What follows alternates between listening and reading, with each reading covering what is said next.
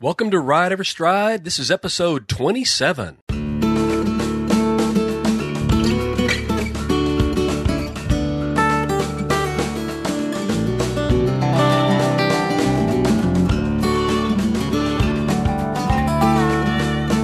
Welcome to Ride Every Stride with Van Hargis. This is a podcast about horsemanship and more. Our goal is to educate, motivate, inspire, and entertain you through an exploration of everything horsemanship and the intersection of horsemanship and humanship. My name is Laura McClellan, and I'm your co host on Ride Every Stride. And I'm pleased to be here today with Master Horseman Van Hargis. Hey, Van, what's up?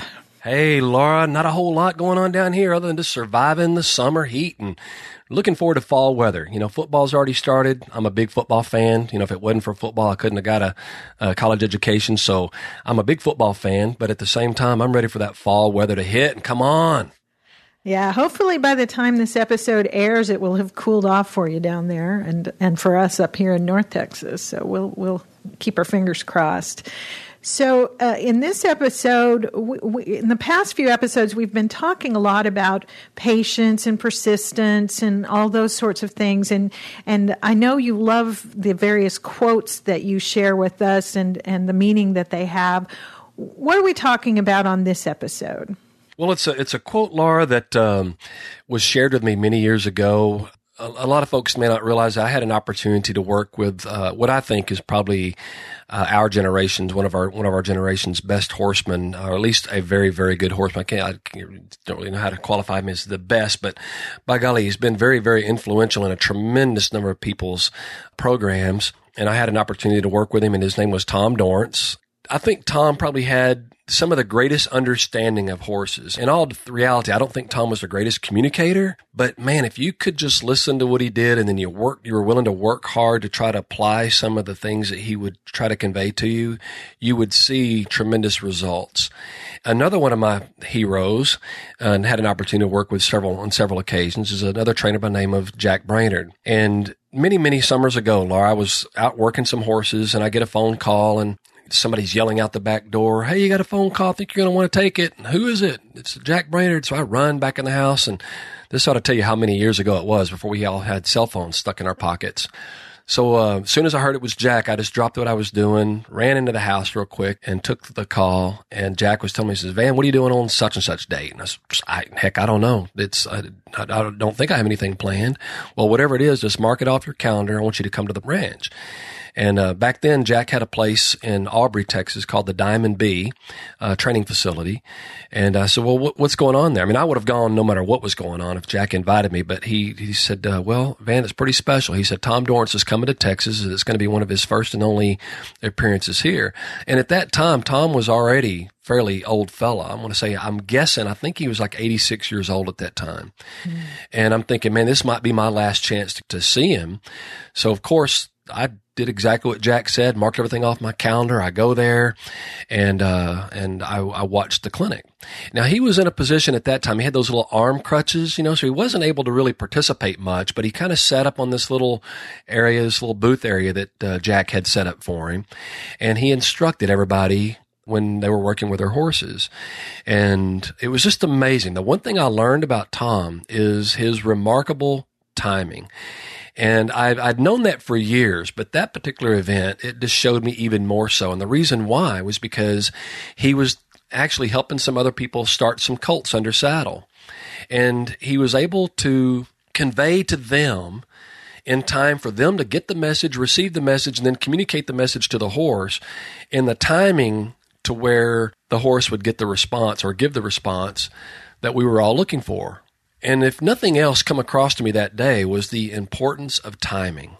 Mm. And I was just thinking, man, this is brilliance for him to be so far ahead of where the horse was thinking that he could convey his message to a listener. And then that listener had to convey his message to the horse all in time for the horse to get the message to, to give us what we're looking for right at that moment.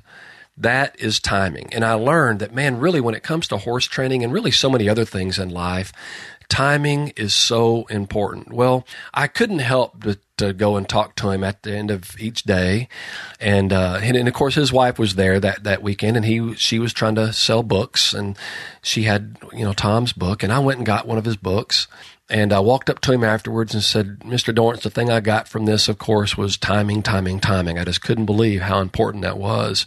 And, uh, and today's example reinforced that more than any other that I've ever seen you do.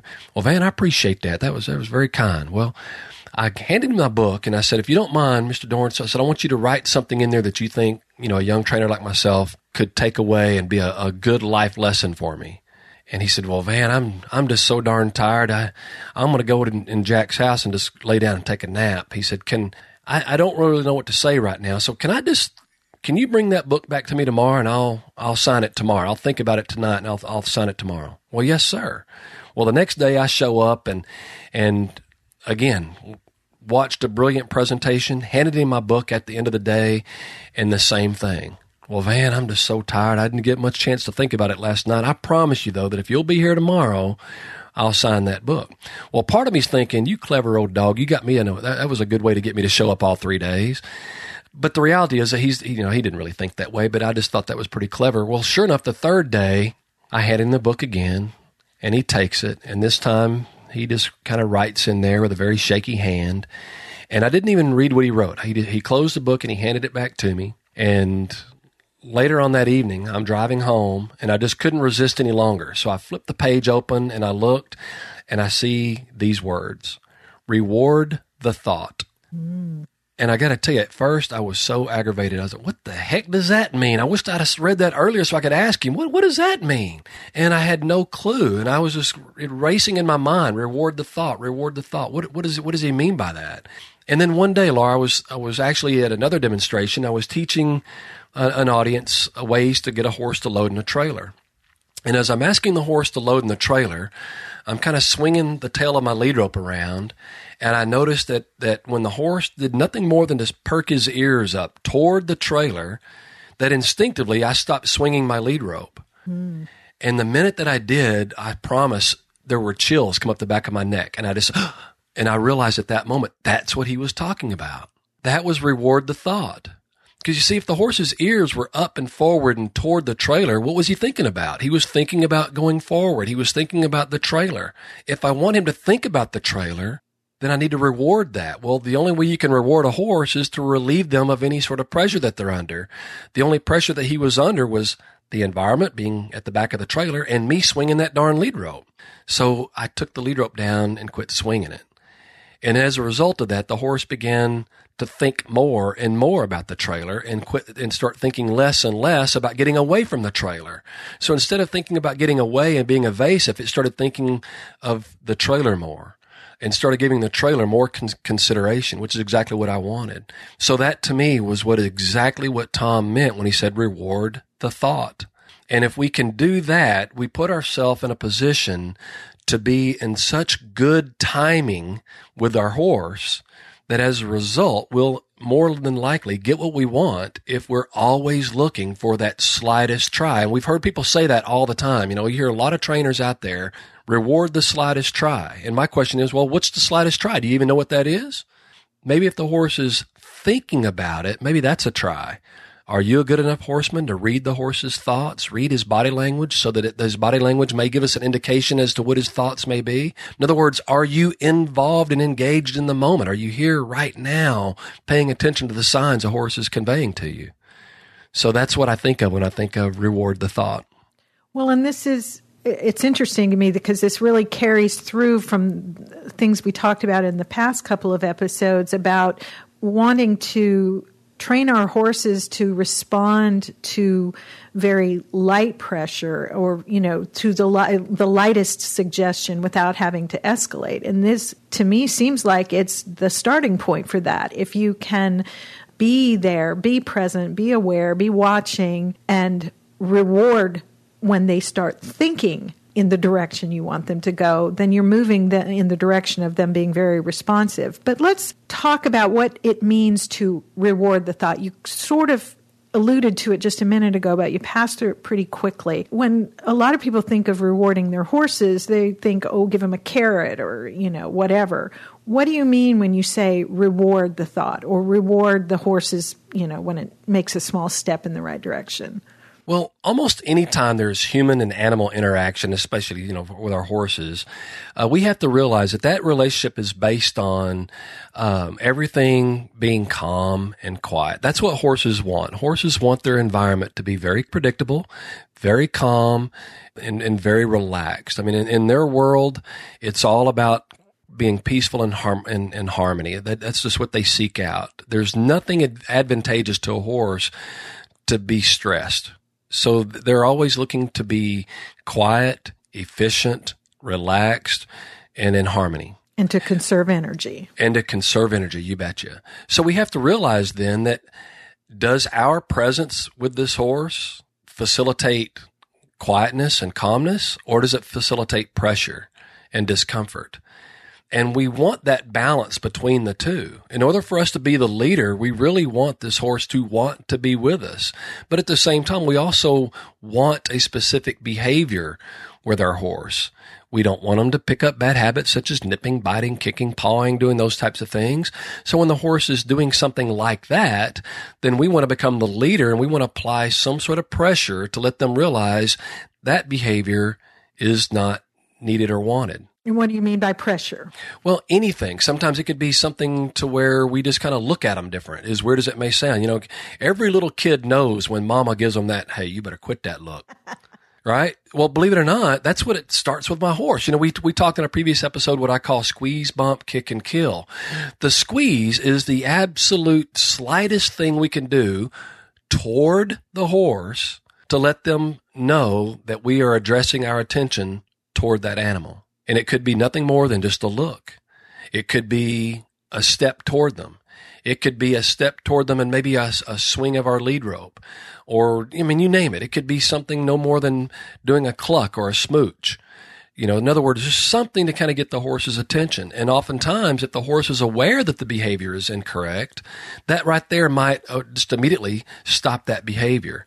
And if it's not, then we want to escalate that just a little bit, as we talked about in previous episodes. Just escalate it. But all the while that we are applying the cue or applying the pressure, the very moment the application starts, we need to be searching for the communication in return from the horse, which is, are they thinking about doing the correct thing? Are they thinking about following through with whatever it is that they're doing? Or are they thinking about making a change to the better or to the positive? And if they are, we need to be searching for that try and for that effort. And when the horse is thinking about it, that's the absolute perfect time to relieve them of whatever sort of discomforting pressure that you've applied to them, whether it be the look or whether it be the application of the swinging of the lead rope or whatever it is that you're doing to apply some sort of pressure to that horse, you want to remove that immediately. And it's it's oftentimes like, and you can do so in an encouraging way. I, I oftentimes tell people of an analogy that if I had one of my kids that had climbed up on the roof of the house, and now they were afraid to get down, they, they were fearful. And if I stood at the eave of the house and extended my arms into where there's literally only just a couple of feet or maybe just inches away from me and the child at the edge of the rooftop at the eave, and I say, come on, sweetie, you can do it. Just jump down to dad. And you can see this kid wants to, but they've also got that fear of the unknown. What if dad drops me? What if I can't jump? And when, when you see this child's body language lean toward you a little bit and you see that little look of confidence in their eyes, that's when you want to encourage them. There you go, sweetie. You've almost got it. Keep coming. You're doing great. And when they're thinking about taking a step back, no, no, come on. You can do it. Come on. So you're going to encourage them to the point where they take that leap. That's the same type of way I want people to look at their horses. Be studying them to the point where when they are about to take that positive step, you want to be in position to reward that position. And that reward is going to be to take any kind of pressure away from them, any sort of applied pressure that you're, that you're doing to them, take it away. And before you know it, just like that kid at that edge of that roof, they're going to get confident enough to go ahead and follow through with that thought. And when they do, you've, you've won. It's successful. And it all ends good. so we just have to think in terms of, you know, reward the thought. And when I think of reward the thought, what I'm really thinking about is you know, we talked about the timing and everything else earlier in, applying pressure and being persistent and yet being patient. But at the same time, when I'm thinking of rewarding the thought, that is what we need to be focusing on the most is the feedback from the horse. That's his feedback. What he does is his feedback to us. And then we need to judge at that point. Well, is that feedback positive? Is it what we wanted? Is it toward our goal or is it not?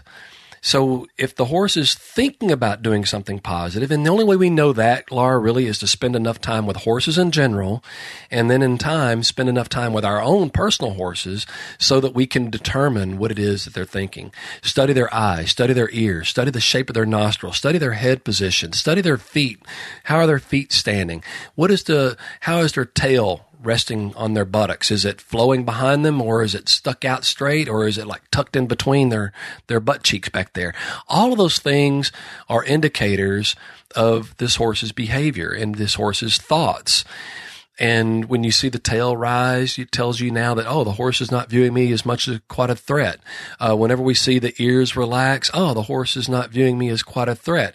If we see the ears moving toward us, oh, they're thinking more about me instead of thinking about getting away from me.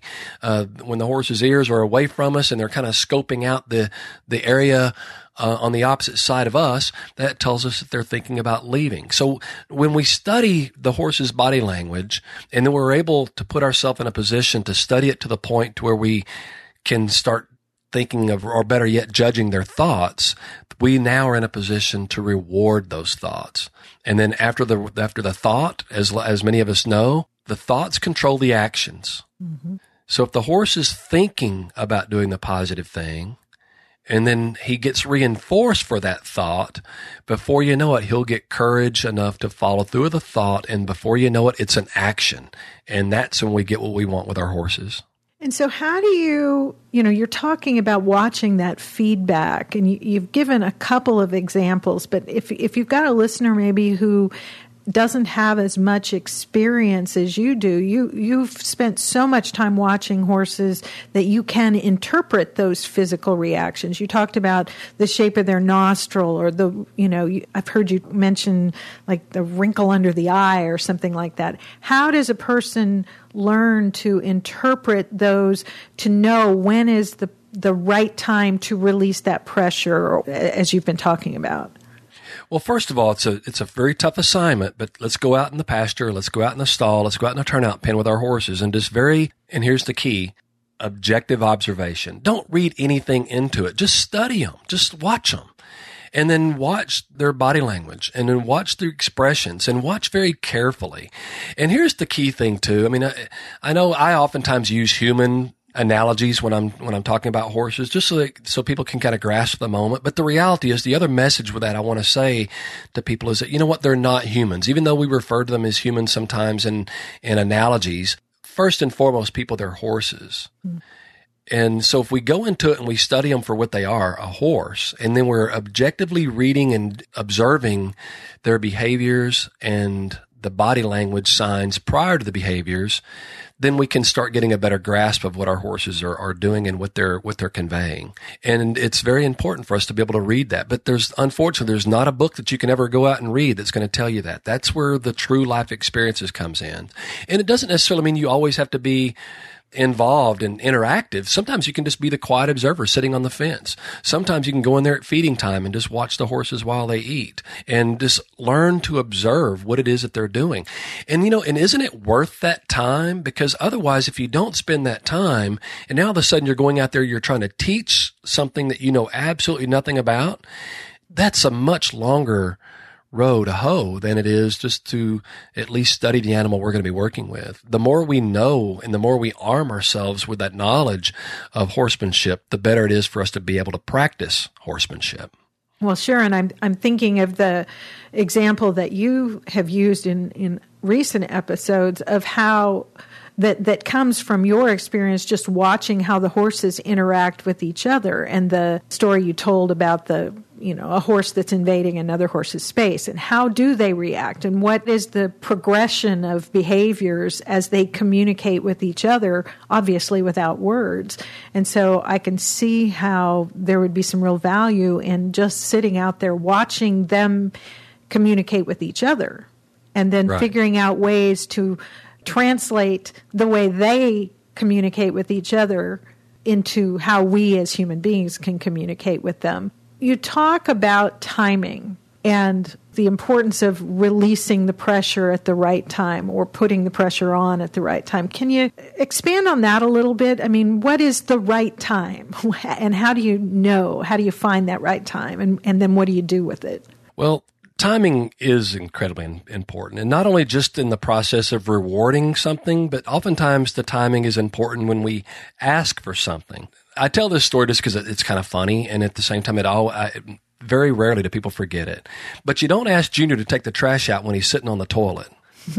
You ask junior to take the trash out when he walks by the trash can. See that's timing. Ah, okay. You see it's easy to procrastinate and it's easy to get an answer you're not going to be happy with when you ask at the wrong time. If he's sitting on the toilet, what the heck can he do about it? He's got to finish his business and before he can do anything about the trash, right? So we want to, we've got to remember that sometimes the timing of when you ask is every bit as, as important as the timing of when you release the pressure from a horse's position. And that again just comes with, with time and experience. And, and I mean, I get really specific with this. I mean, I'll get to the point where I say, well, don't ask the horse to pick his left front foot until he's got his weight on his other three feet. And see, and then he can pick that foot up so uh, the timing is is incredibly important. So uh, number one, when we ask and then when we reward, we really need to be very aware of what it is that we want. So, and because if we're very keenly aware of what it is that we want, then we have to kind of think about the process as well. If you'll remember, it's been a while since we've mentioned these, but you know, the, I, I, call them my four major questions or my four magic questions, whatever. I mean, we've put a couple of different labels on it, but there's four questions that I think are incredibly important. And number one is, and it's oftentimes a, a very difficult one for people to narrow down and get specific about, but it's just this. It's what do you want? It sounds very, very easy, doesn't it? What do you want? Well, I want little Junior to take the trash out. Good. Is that fair? Question number two. Is it fair? In other words, can Junior take the trash out? Is he a two year old or is he a 15 year old? If he's 15 years old, then sure, he knows exactly how to take the trash out. So we know it's fair. It's, it's within his capabilities. Number three, can I ask him in a way that he can understand? In that one, maybe the timing is also a little bit important here too. Is that uh, yes, he might understand it, but is he in a position he can do anything about it? Yeah. And that's that's important. And then lastly, well, how did he do? Did he take the trash out? A, a little thing I like to t- say is sometimes it's and it's the entire process and and what I mean by that is ask Junior to take the trash out. He pulls the trash out of the trash can, you know, puts it in his, it's got his little bag and he zips the bag up and he takes it and he goes and puts it in the little dumpster thingy. Um, but the question is, did he finish it? In other words, did he put a new bag back in the deal? Did he put the lid back on the trash can? In other words, these are all things that we want to say. That's the entire process.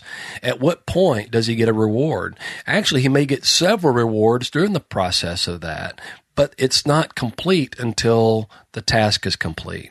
Because if you begin to start rewarding the task when it's incomplete, then you've just lowered your standard mm. for what the performance that you're asking for. Yeah, you've taught that incomplete performance is acceptable. Absolutely. So we have to think about those four questions. In other words, how did it work out for you was the number one or the, the, number four one. So number one is what do you want? Number two is what you want fair. Is it within the capabilities of the of the person or the horse that you're asking? Um, number three, can you communicate that in a way that the other party can can understand? And then lastly, how did you measure the performance? Now, all of that, but where then does reward the thought come in? Well, when in this case, if little junior is walking by the, the trash can and says, Hey, little junior, can you take the trash out? And if he pauses, maybe right then would be a perfect time to say, Man, I really appreciate that. Thanks a lot. That's an encouragement, isn't it? Yeah. And before you know it, they'll follow through to the next thing. So every moment that you can, even through the process of the physical aspect of it, or even just the, the look on their face, oftentimes is determined by the leader. Those words of encouragement, those those little little things that you can do and you can say to help that process get through. And then ultimately when it's completed, that's when you really want to give the big reward. Now, humans respond, some humans respond a lot better to positive reinforcement. We have to understand horses, though, that they're not always going to do the task just because we give them a cookie.